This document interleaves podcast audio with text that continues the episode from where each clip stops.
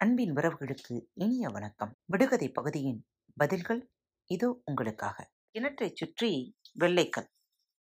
பற்கள். படுத்து தூங்கினால் கண்முன் ஆடும்.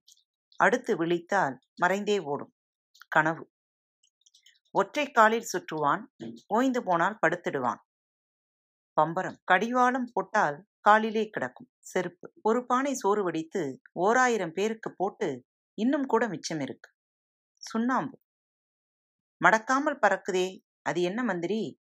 சிமிட்டாமல் விழிக்குதே அதுதான் ராஜா. தட்டாம்பூச்சி ஒல்லியான மனிதன் ஒரே காது மனிதன்.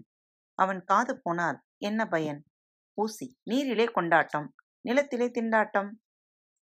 மீன். சின்னஞ்சிறு வீட்டில் சிப்பாய்கள் பல பேர். தீப்பெட்டி. கோயிலைச் சுற்றி கருப்பு. கோயிலுக்குள்ளே வெளுப்பு. சோற்றுப்பானை. பச்சை கதவு. வெள்ளை ஜன்னல்.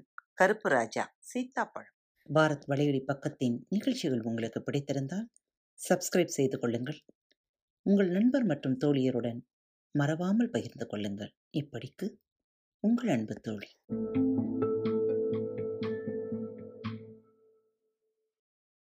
வணக்கம் நேயர்களே.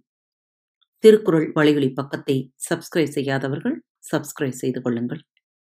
ஃபேவரட் பட்டனை அழுத்த மறக்காதீர்கள். உங்களது கருத்துக்களை மெசேஜ் பாக்ஸில் ரெக்கார்ட் செய்தோ அல்லது இமெயில் முகவரியிலோ தெரிவியுங்கள். மீண்டும் சந்திப்போம். நன்றி. வணக்கம்.